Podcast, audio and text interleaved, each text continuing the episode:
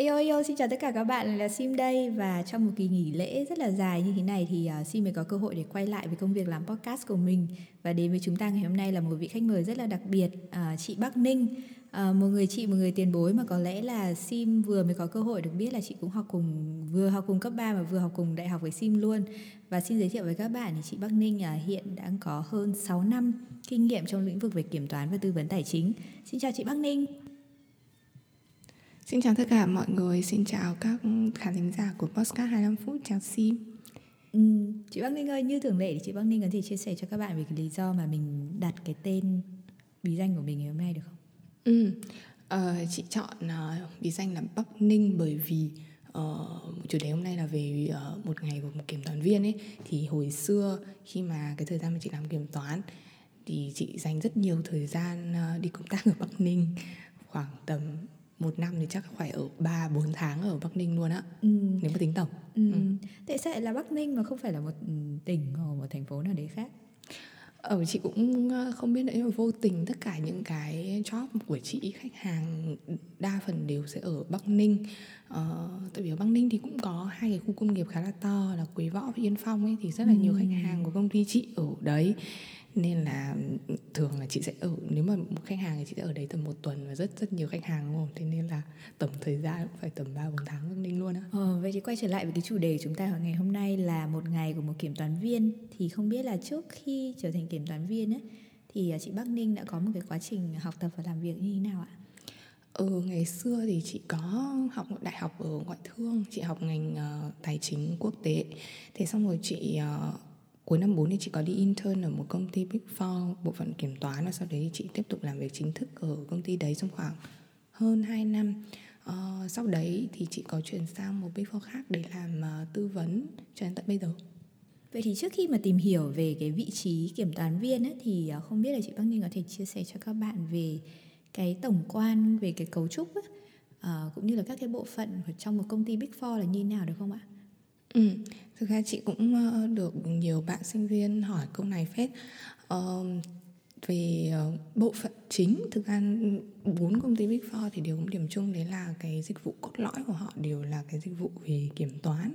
Uh, nói là kiểm kiểm toán nhưng mà thứ cái bộ phận nó sẽ tên là kiểm toán và tư vấn về bảo đảm. Um, đó thì ngoài cái dịch vụ về kiểm toán thì các công ty big four uh, còn có các dịch vụ về tư vấn thuế này rồi tư vấn um, tư vấn tài chính trong đấy có kiểu tư vấn về quản trị rủi ro tư vấn M&A uh, ờ, ngoài những cái dịch vụ uh, chính như vậy thì các công ty Big Four cũng có những cái bộ phận back office khác như các công ty bình thường thôi như kiểu là kế toán, HR, IT đó thì chị thì uh, sau quá trình làm hai công ty chị thấy điểm chung là um, đều có những cái dịch vụ uh, chính như vậy. Vậy là cấu trúc của một công ty kiểm toán thì sẽ có rất là nhiều những cái mảng và dịch vụ khác nhau. Thì theo như em hiểu ở đây thì có vẻ như là kiểm toán thì sẽ là chiếm một cái số lượng nhân viên đông nhất so với các mảng còn lại đúng rồi chắc là cũng phải hơn 50% đó. Nhưng mà đông nhân viên như vậy thì nó cũng đồng nghĩa với việc là cái nguồn cung ấy, cái nhu cầu mà sử dụng dịch vụ kiểm toán cũng sẽ rất là đông, đúng không ạ vậy thì cái vai trò của một kiểm toán viên khi mà thực hiện những cái dự án kiểm toán cho những cái doanh nghiệp là như thế nào hả chị Ừ. Thực ra nếu mà nói về ờ, cái vai trò một kiểm toán viên ấy, thì các bạn sẽ ờ, em em hiểu là như kiểu là có một cái báo cáo tài chính, các công ty sẽ lập một cái báo cáo tài chính thì các kiểm toán viên sẽ vào để thực hiện là soát xét, đối chiếu dữ liệu rồi uh, xác định xem là cái báo cáo tài chính đấy có phản ánh có được phản ánh một cách trung thực và hợp lý hay không. Thì uh, nếu mà có một cái sự xác nhận của một cái bên thứ ba cho cái báo cáo tài chính của công ty ấy, thì các uh, bên khác ở trên thị trường ví dụ như nhà đầu tư này cổ đông này hoặc là kiểu uh, các bên cho vay thì họ sẽ tin tưởng hơn đối với cái, cái báo cáo tài chính của công ty đấy và các công ty đấy có thể sử dụng cái báo cáo tài chính đấy để phục vụ cho những cái mục đích khác của họ ví dụ như báo cáo cho công ty mẹ báo cáo cho cổ đông rồi là đi xin tài trợ của ngân hàng kiểu như vậy ừ. à ra là vậy thế thì không biết ở trong một công ty thì nội bộ họ có một ban kiểm toán riêng không hay là thường là kiểm toán thì sẽ là những cái bạn làm trong những công ty dịch vụ như là big four như thế này ạ ừ. Ờ, thực ra nhá hiện tại ở Việt Nam thì sẽ có ba loại kiểm toán. Một đấy là kiểm toán nhà nước. Thì kiểm toán nhà nước mang tính chất như kiểu là thanh tra uh, và uh, kiểm tra ở các ờ, công ty các tập đoàn của nhà nước. Uh, còn uh, về phía tư nhân thì sẽ uh, cũng có hai loại kiểm toán là kiểm toán độc lập là các các dịch vụ mà các công ty Big Four và nhiều công ty kiểm toán khác ở trên thị trường đang cung cấp uh, bản thân trong nội bộ của doanh nghiệp họ cũng sẽ có bộ phận là kiểm toán kiểm soát nội bộ thì bộ phận đấy cũng sẽ thực hiện cái chức năng là kiểu thanh tra kiểm tra trong uh, tập đoàn uh, tùy vào cái nhu cầu của cái việc uh, thành lập của cái bộ phận đấy thôi thì họ sẽ cũng gần như là kiểu một cái bước lọc đầu tiên để phát hiện ra những cái vấn đề trong tập đoàn trước. Ừ. Dạ, thế thì không biết là một ngày của một kiểm toán viên thì nó sẽ bắt đầu như thế nào chị Bắc Ninh có thể chia sẻ được không ạ? Cái cái tính chất của các dự án và công việc của mình như thế nào? Ờ, chị ờ, thực ra là một ngày thì nó sẽ rất là đa dạng nhưng mà chị sẽ miêu tả chị nghĩ là chị sẽ miêu tả một ngày ở trong mùa bận nhé thì uh, mọi người cũng thể biết là mùa bận của kiểm toán sẽ bắt đầu từ tháng 12 đến tháng 3 uh, bởi vì là thường là các công ty sẽ kết thúc năm tài chính vào ngày 31 tháng 12 và theo luật của mình sẽ có 90 ngày đến tận 31 tháng 3 thì các công ty sẽ phải hoàn thành báo cáo kiểm toán ừ. uh, sẽ phải hoàn thành báo cáo tài chính và nhiều công ty sẽ có nhu cầu là kiểm toán trước cái thời điểm đấy ừ. thế thì cái th- cái thời điểm ở mùa bận ấy thì thường là uh, đối với một bạn uh, làm ở trong team thì các bạn ấy sẽ đến khách hàng uh, xong đấy thì các bạn đầu tuần thì các bạn sẽ biết được là mình sẽ làm cái phần nào. Ví dụ như một team kiểm toán được sẽ có khoảng tầm 3 đến 4 người và chia ra làm các uh, các phần hành ở trên cái báo cáo tài chính. Thì mỗi người sẽ phụ trách một phần và họ và các bạn sẽ uh, ra gặp trực tiếp những cái anh chị uh, làm kế toán ở công ty đấy phụ trách cái phần hành đấy ừ. để gọi là xin tài tài liệu này rồi xin chứng từ này ừ. uh, xong đấy thì đến khoảng tầm uh, cuối ngày thì nếu mà có vấn đề gì thì các bạn sẽ họp nhóm một chút nhanh vào cuối ngày để uh, thảo luận với lại uh, bạn uh, trưởng nhóm hoặc là ừ. thảo luận với lại uh, uh, gọi là manager trong team ừ đấy thì ờ, đến đến có thể nhiều bạn sẽ bách về văn phòng để làm buổi tối nữa, thì để cũng chỉ là, cũng cũng là cái quá trình đấy là các bạn, kiểu, kiểm tra đối soát đối soát dữ liệu giữa các nguồn. Ờ, và đến khoảng tầm cuối tuần thì ờ, gần như là hoàn thành hết tất cả những cái thủ tục kiểm toán cần thiết và sẽ thảo luận với khách hàng để, gọi là kết thúc cái cuộc kiểm toán đấy và ví dụ tuần sau thì có cần phải follow up gì nữa hay không thôi. Ừ. Cho em hỏi một chút là mỗi công ty thì thường là ừ, cái cái cái quá trình kiểm toán đấy mất khoảng bao lâu? Kiểm toán thì sẽ kiểm toán trong một năm tài chính. Các bạn ấy thường sẽ đi uh, uh, gọi là chị gọi là đi field work ấy thì sẽ là có hai lần ở trong năm thường là sẽ lần đầu tiên sẽ là khoảng tầm tháng 10 hoặc tháng 11 gì đấy uh, để kiểu kiểm tra số liệu tầm 10 tháng trước thì đến tầm cuối năm tháng 1 tháng 2 tháng 3 thì sẽ kiểm tra tầm 2 tháng còn lại thì như thế thì nó sẽ đỡ công việc cho mùa bận hơn á. Ừ. Thì thường là cái cái thời gian mà đi field work của khách hàng sẽ khoảng tổng là 2 tuần. Ừ. Thì khi mà làm dự án theo nhóm như vậy thì mình có làm song song nhiều khách hàng không hay là mỗi nhóm thì sẽ phụ trách một khách hàng? Uh, đặc thù đấy là một một bạn uh, một bạn sẽ được uh, book lịch trong một tuần là làm một cái khách hàng đấy. Và xong sang tuần tiếp theo bạn ấy sẽ làm khách hàng khác. Về mặt lý tưởng nhất đấy là mỗi tuần các bạn ấy sẽ xong một khách hàng. Ừ. uh, nhưng mà thường thì rất là khó có cái chuyện đấy xảy ra nên là uh, ví dụ như là vẫn có phải đi khách hàng sau nhưng vẫn có một cái khoảng thời gian một hai ngày gì đấy phải uh, giải quyết nốt công việc của khách hàng trước ừ. nên là thường là ừ, các bạn kiểm toán nếu trong mùa bận là sẽ phải làm nhiều khách hàng cùng một lúc. Ừ. trong mùa bận thì làm kiểm toán viên thì sẽ bắt đầu một ngày và kết thúc một ngày từ mấy giờ đến mấy giờ vậy? Mùa bận là mùa siêu bận em ơi.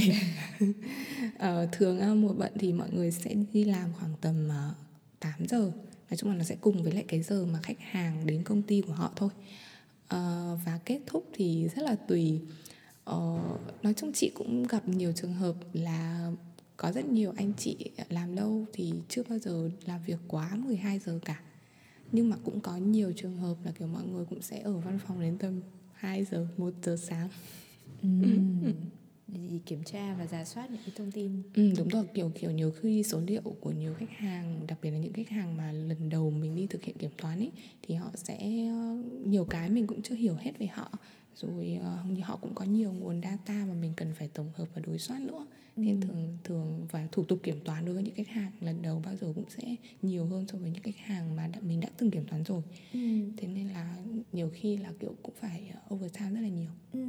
thế là về khoảng thời gian bận của một kiểm toán viên thế còn khoảng thời gian không bận lắm rồi những tháng còn lại ngoài những cái tháng bận ra thì sao ạ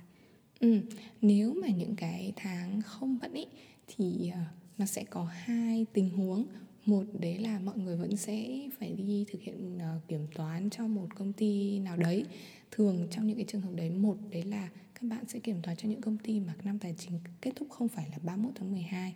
thì uh, cái cái cái uh, số lượng công ty mà năm tài chính kết thúc không phải 31 tháng 12 thì nó cũng ít hơn. Thế nên là trong cái khoảng thời gian đấy các bạn có thể kiểu chỉ tập trung làm một khách hàng thôi á. Thế ừ. là thời gian thì có thể là mình mình work mình không bị gọi là phải kéo dài thời gian làm việc nhiều như trước. Còn nếu mà um, các bạn trong cái thời gian đấy mà các bạn không đi thực hiện kiểm toán thì thường mọi người sẽ uh, thực hiện các hoạt động training. Như kiểu là các công ty kiểm toán thì thường sẽ có một khoảng thời gian một khoảng một tháng gì đấy là kiểu ờ, ngồi lên lớp học trực tiếp như kiểu em đi học đại học luôn á. Ừ để đào tạo về những cái Đúng kỹ rồi. năng kiểm toán ừ. Ừ. đào tạo cho cho cái thời gian tiếp theo khi mà các bạn lên một cái vị trí cao hơn thì các bạn sẽ phải thực hiện những cái thủ tục hoặc là những cái phân hành nó phức tạp hơn ừ. Dạ. Bác Ninh có thể chia sẻ cho các bạn thêm theo chị thì cái kỹ năng hoặc là cái tố chất gì á mà một bạn cần phải chuẩn bị và cần có nếu như muốn trở thành một kiểm toán viên không ạ? Ừ. À, thực ra chị nghĩ là nếu bạn nào muốn trở thành một kiểm toán viên thì trước hết ừ, ừ, bạn ấy cũng phải biết được công việc này làm cái gì và có mong muốn làm cái công việc đấy á.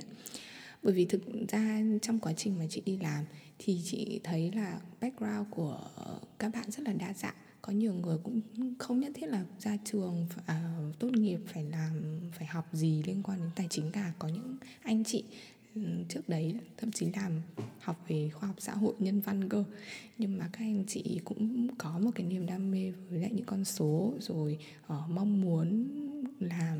uh, cái công việc này. Thì mọi người đều có thể kiểu uh, tham gia và ứng tuyển và hoàn toàn có cơ hội được nhận như nhau. Nhưng mà để mà uh, làm và thực sự là cảm thấy uh, thích cái công việc đấy thì các bạn nên là những cái người mà thích làm việc với những con số ngoài ra thì mọi người cũng um, chuẩn bị tinh thần đấy là sẽ làm việc với uh, rất là nhiều người mới trong một cái khoảng thời gian ngắn. Tức là em tưởng tượng là mỗi một khách hàng là mình sẽ đi với ờ, một team khác nhau rồi đến khách hàng lại gặp những anh chị ở khách hàng là những người khác nhau. Nên mình cũng luôn uh, chuẩn bị đấy là mình sẽ phải nói chuyện mình sẽ phải gặp gỡ và mình sẽ phải hòa nhập với những cái con người đấy trong một khoảng thời gian rất ngắn. Và sau đấy tiếp tục một tuần tiếp theo lại là những cái con người khác Ừ. À, đây là một cái khía cạnh rất là mới tại vì thường em nghĩ là kiểm toán viên sẽ là sẽ làm việc hơi khép kín một chút nhìn vào báo cáo tài chính và nhìn vào những con số nhiều hơn ừ. à, chứ chưa chưa từng nghĩ đến việc là các bạn ấy sẽ phải gặp gỡ và hòa nhập những cái người khác nữa ừ. thì nếu như vậy thì không biết là đây có phải là một trong những cái cái trở ngại những cái khó khăn của các bạn kiểm toán khi mà các bạn làm việc và đặc biệt là khi làm việc với khách hàng ừ. ờ, thực ra như chị hồi đầu tiên chị cũng uh, gặp một chút khó khăn liên quan đến uh, cái vấn đề là kiểu mình làm uh, và tiếp xúc với quá nhiều người thì mình hồi ấy mình còn rất là bé nên là mình không không tự tin nói chuyện với khách hàng á ừ. và lúc ấy cũng còn kiểu tính cũng dày dặt một chút nên là kiểu ừ. nhiều khi uh, cũng đi với các bạn ở trong team nhưng mà cũng chưa chưa biết là phải kiểu hòa nhập như thế nào nhưng mà cái khoảng thời gian đấy cũng diễn ra rất là nhanh thôi khoảng tầm một một hai tháng đầu tiên ở công ty thế xong rồi dần dần khi mà làm thì mình được cải thiện kỹ năng về mặt giao tiếp rất là nhiều và cái uh, kỹ năng về mặt teamwork của mình cũng uh, mình cũng cảm thấy tự tin hơn rất là nhiều thì thì ờ, trong cái sau quá trình mà làm kiểm toán thì chị cũng cảm thấy là uh, cái uh, quá trình làm kiểm toán đã giúp chị rất nhiều trong việc phát triển những cái kỹ năng mềm đấy uh, bên cạnh là cái kỹ năng cứng về mặt uh, kế toán uh, thì thực sự là đúng là sẽ kiểu chắc và tự tin hơn rất là nhiều về mặt cái kỹ năng cứng đấy ừ.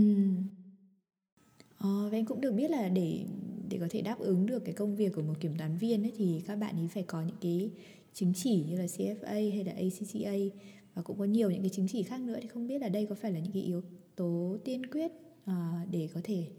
à, trở thành kiểm toán viên và cũng như là tiếp tục đi theo cái chặng đường đấy không? Ừ, thực ra là CFA thì sẽ không không cần nhá. Còn ACCA hoặc là CPA thì uh, các bạn được khuyến khích là học. Theo như chị được biết uh, trong các công ty Big Four thì PwC là sẽ bắt buộc mọi người phải học ờ, hoặc ACCA hoặc CPA còn uh, các bếp còn lại thì cũng khá là khuyến khích. Nói chung là các bạn càng có khả năng học thì càng tốt.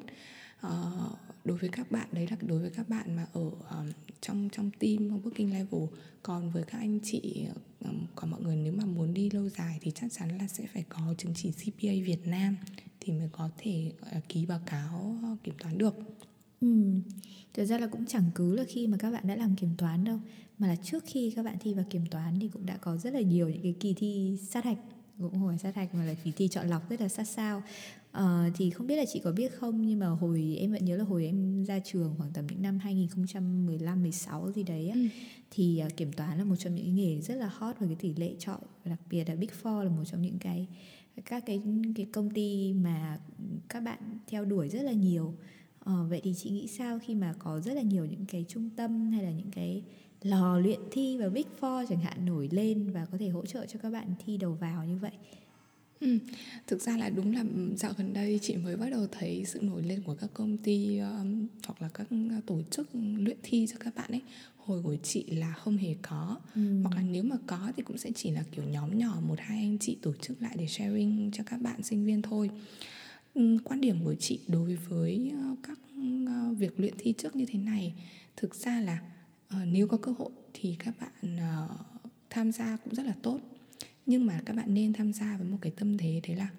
mình mình học được cái gì từ đấy á. Tức là không phải tức là một khi mà đã luyện thi thì thì cái tỷ lệ khả năng đỗ của các bạn có thể cao hơn. Nhưng cũng đừng kỳ vọng là một trăm phần trăm là sau khi các bạn luyện thi thì các bạn sẽ có thể đỗ được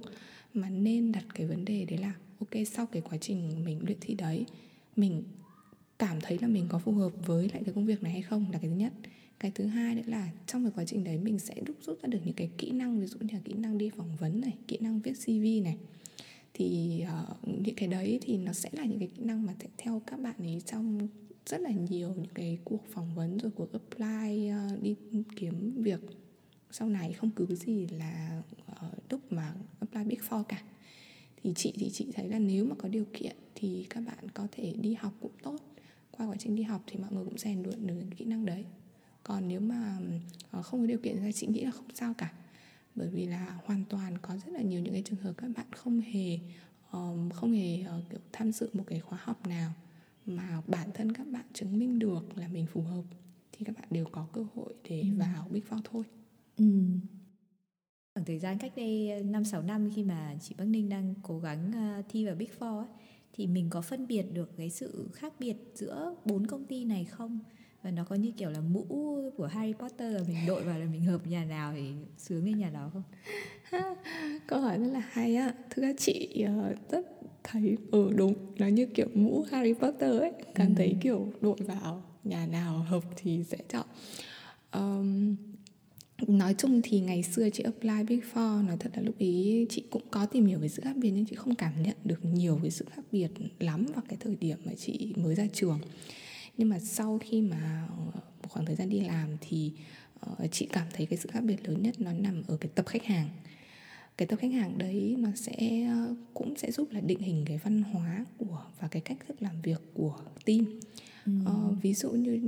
chị có thể lấy ví dụ như là kiểu khách hàng của B2C thì sẽ nhiều những cái công ty FDI uh, ờ, và đối với khách hàng của uh, Deloitte thì bởi vì Deloitte xuất thân từ một công ty của Bộ Tài chính uh, sau đấy thì mới tách ra. Thế nên là cái tập khách hàng của Deloitte sẽ là rất là nhiều những cái công ty tập đoàn nhà nước uh, EY về KPMG thì họ sẽ ở giữa hơn một chút tức là họ vừa có khách hàng FD2 họ vừa có khách hàng là tư nhân họ vừa có khách hàng là các công ty nhà nước uh, và hai công ty này thì khá là cạnh tranh về uh, nói chung là cạnh tranh về phí rồi uh, số lượng staff thì khá là khá là đông ừ. uh, tập khách hàng của họ rất là rộng ừ. Uh, thế nên là kiểu uh, trong quá trình làm thì thực ra nó cũng sẽ có một vài đôi chút khác biệt bởi vì là mình làm việc với con người nên là khác biệt chủ yếu sẽ đến với lại người những con người làm việc cùng mình là ai thôi ừ. chứ còn uh, nhìn mặt về mặt nói chung về các thủ tục kiểm toán hoặc là về về chất lượng chị nghĩ là đều như nhau ừ tạm gác lại cái câu chuyện làm thế nào để thi vào Big Four thì bây giờ mình chuyển sang cái câu chuyện là ok nếu mình làm kiểm toán viên rồi và mình ở trong Big Four ấy, thì cái bước tiếp theo cái cơ hội thăng tiến của mình trong cái vị trí hoặc trong cái tổ chức đó sẽ là như thế nào? Ừ. thực ra chị nghĩ là có một cái điểm rất là hay ở các công ty big four đấy là cái lộ trình của họ rất là rõ ràng. Nó như kiểu là em đi học mỗi năm lên một lớp ấy thì uh, uh, thường các công ty sẽ có hai hai level là associate. Các bạn vừa vừa vào thì thường sẽ là associate và sẽ làm 2 năm associate. Xong đấy thì sẽ khoảng từ 2 đến 3 năm làm ờ, vai trò là senior. Uh, sau đấy sau senior xong thì các bạn sẽ được promote có thể là promote lên manager uh, và các cấp bậc cao hơn sau đấy. Thì đấy là cái lộ trình nó rất là rõ ràng và dễ hiểu uh, đối với một bạn uh, sinh viên mới ra trường mà chị nghĩ là kiểu nếu mà các bạn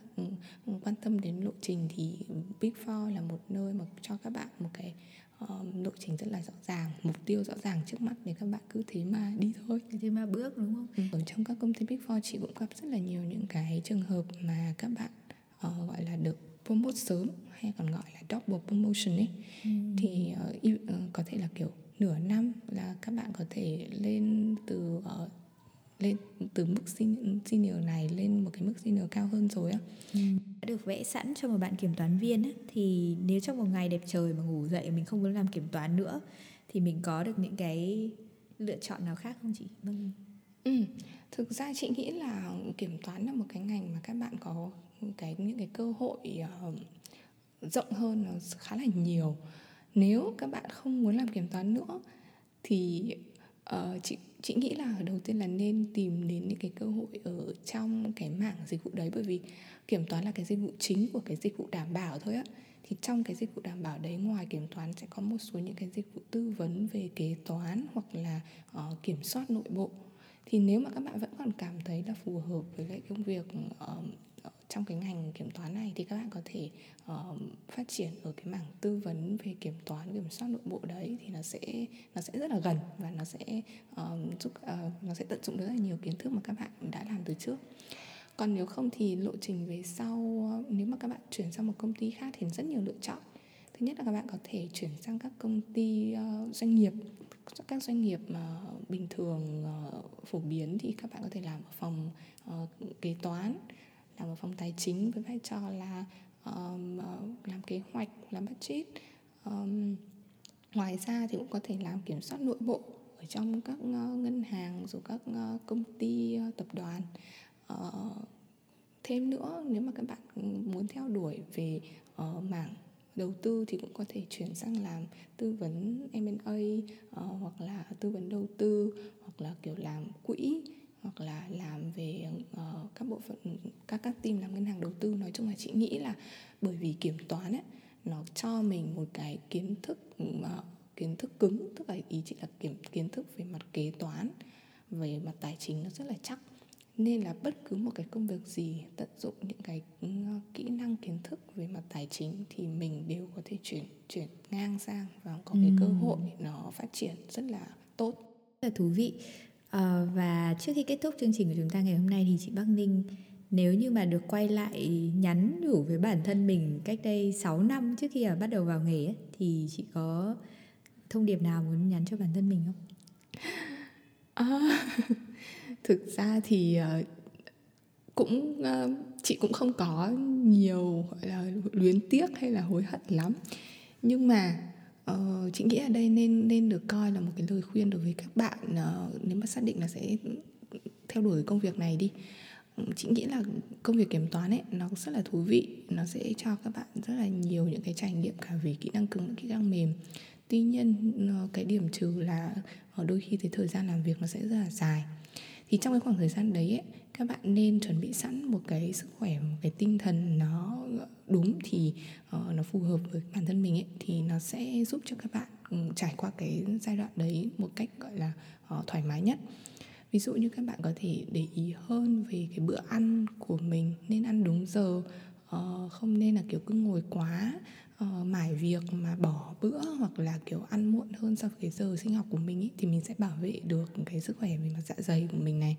Hoặc là khi mà thời gian làm việc mặc dài như vậy á thì các bạn sẽ ngồi rất là lâu thì các bạn nên chú ý là sẽ có một khoảng thời gian trong ngày hoặc là cuối ngày hoặc là có thể là cuối tuần nên dành thời gian để tập luyện uh, thể dục thể thao. Thì như vậy á, mình khi mà có một cái sức khỏe uh, tốt thì cái tinh thần của mình nó cũng sẽ tốt theo và các bạn sẽ cảm thấy là cái công việc này nó không mệt mỏi và nó uh, mang lại niềm vui cho mình được cơ. Ừ,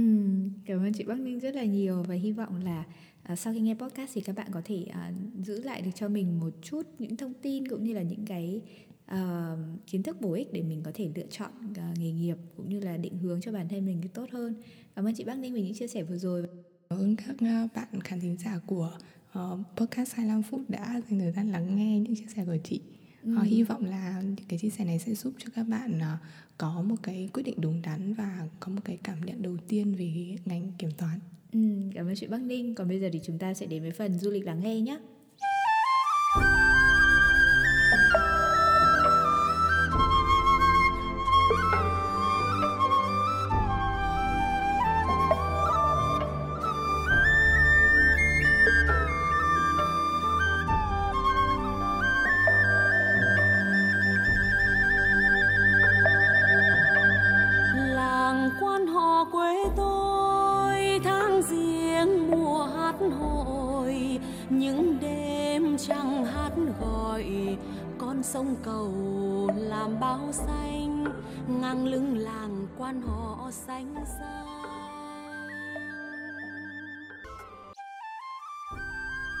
Các bạn có đoán được là mình đang nghe giai điệu của loại hình âm nhạc nào không ạ?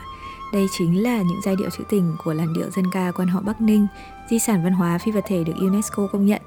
Và dân ca quan họ Bắc Ninh là một hình thức hát giao duyên giữa các liền anh liền chị những câu ca rất là mộc mạc đầm thắm và không cần bất kỳ một thứ nhạc đệm nào thì vẫn đầy chất nhạc và thể hiện cái nét văn hóa tinh tế của người hát quan họ và cứ hàng năm thì nhằm tôn vinh và bảo tồn loại hình dân ca độc đáo này thì Bắc Ninh thường tổ chức hội lim ngày hội lớn nhất hàng năm của làng quan họ Hôm nay thì Sim rất vui được đưa các bạn đi dạo một vòng miền đất có cái tên là Kinh Bắc xưa thì Bắc Ninh thường được nhắc đến như một vùng đất địa linh nhân kiệt, nơi Giang Sơn tụ khí và là vùng đất khoa bảng sản sinh ra rất nhiều nhân tài của nước Việt. Và vùng đất Kinh Bắc này thì có vị thế hết sức đặc biệt trong lịch sử dựng nước, giữ nước và phát triển nền văn hóa của dân tộc ta. Kinh Bắc là tên gọi cũ của một vùng đất rất là rộng lớn phía bắc kinh thành Thăng Long, bao gồm địa phận của Bắc Ninh, Bắc Giang và một số huyện thuộc Hà Nội và Lạng Sơn ngày nay. Thì xứ Bắc Bắc Ninh chính là nơi uh, phát tích ra nhà Lý và triều đại đã khai mở ra nền văn minh Đại Việt gắn liền với tên tuổi lịch sử lừng danh như là Lý Công Uẩn hay là Lý Nhân Tông. Thì trong lịch sử thì Bắc Ninh là tỉnh có nhiều trạng nguyên nhất Việt Nam. Dù rằng là diện tích nhỏ nhất của đất nước, trong những kỳ thi đình nhá, thì cả nước chọn được 47 trạng nguyên thì có đến 17 người là người đến từ Bắc Ninh. Và với gần 3.000 tiến sĩ thì riêng Kinh Bắc đã chiếm tới à, 600 tiến sĩ rồi, tức là đâu đó là khoảng 1 phần 5 là đến từ Bắc Ninh đó. Để mà nói về ẩm thực thì Kinh Bắc không quá cầu kỳ như đất Kinh Kỳ Thăng Long mà rất là mộc mạc giản dị như chính là những câu quan họ truyền lại từ bao đời vậy. Nếu như có cơ hội đến đây thì bạn đừng quên thưởng thức những món đặc sản của vùng quê này, đặc biệt phải kể đến như bánh phu thê đình bảng, nem bùi ninh xá, bánh tẻ làng chờ, rượu làng vân, bánh đa kế và gà hồ. Gà hồ là được uh, là một giống gà rất là quý chuyên được chọn để dâng tiến cho vua từ thời rất xa xưa. Nó vừa đẹp mã, vừa chắc thịt mà vừa ngọt thịt nữa. Nhất định là xin cũng muốn thử tại vì là xin rất thích ăn thịt gà. À, ngoài ra thì à, có một cái điều đặc biệt nữa ở Bắc Ninh đó chính là tranh đồng hồ. Thì tuy nhiên là không phải ai cũng biết là nét tinh hoa văn hóa này được lần đầu biết đến do người dân ở làng Đông Hồ Bắc Ninh sáng tạo và phát triển đâu nhá. Đây thì cũng chính là một làng nghề đã được gìn giữ trong suốt mấy trăm năm qua và điều đặc biệt ở tranh Đông Hồ là tranh được in từ ván khắc gỗ nếu mà tranh có bao nhiêu màu thì có bấy nhiêu mẫu ván khắc gỗ và có những cái màu tương ứng. Thì xin vẫn nhớ là hồi ngày xưa xin được học mỹ thuật á, thì à, có một lần được à, đến xưởng tranh đông hồ làm tranh. Và cực kỳ cực kỳ ấn tượng là màu tranh vẽ thì hoàn toàn được làm từ tự nhiên và không phải là pha màu mà chỉ có bốn màu cơ bản thôi là xanh lấy từ lá tràm hay là đen lấy từ than lá tre màu vàng thì lấy từ hoa hòe hay màu đỏ thì lấy từ gỗ vang hoặc là sỏi sỏi son á thì điều đặc biệt hơn cả là cái giấy vẽ tranh ấy thì được làm từ vỏ sò điệp. Và cái vỏ sò điệp này thì được nghiền nát sau đó đi trộn với hồ à, và sau đó dùng chổi để quét lên mặt giấy. Đấy cũng là lý do mà tại sao tranh đông hồ nó không quá trắng mà nó cũng không quá ngà. Mà nó lại hơi có màu lấp lánh như là vỏ sò vậy á ngoài ra thì nó sẽ rất nó độ dày nó vừa đủ để mà khi mà quét tranh lên thì nó không bị thấm ra phía sau à, chính vì vậy mà tranh đồng hồ thì có rất là nhiều những cái nét đặc sắc riêng và không bị nhầm lẫn với bất kỳ loại tranh nào khác và bằng những hình ảnh dân dã và gần gũi thì tranh đồng hồ phản ánh hầu như là tất cả những gì diễn ra trong cuộc sống đời thường của người lao động từ chăn trâu, thổi sáo, hứng dừa cho tới những ước mơ và khát vọng cuộc sống đẹp như là vinh hoa phú quý, đầy lợn, đầy gà vậy ạ. Và đến nay thì tranh đồng hồ vẫn được lưu giữ và phát triển và công nhận là nét văn hóa phi vật thể cấp quốc gia. À, nghe thì thật sự rất là thú vị và Sim thật ra cũng chưa từng có cơ hội được đến Bắc Ninh. Còn các bạn thì sao? Nếu chưa thì các bạn hãy thử ghé qua Bắc Ninh và trải nghiệm tất tần tật tuốt một tuột những gì mà Sim vừa chia sẻ nhé. Còn bây giờ thì xin chào và hẹn gặp lại!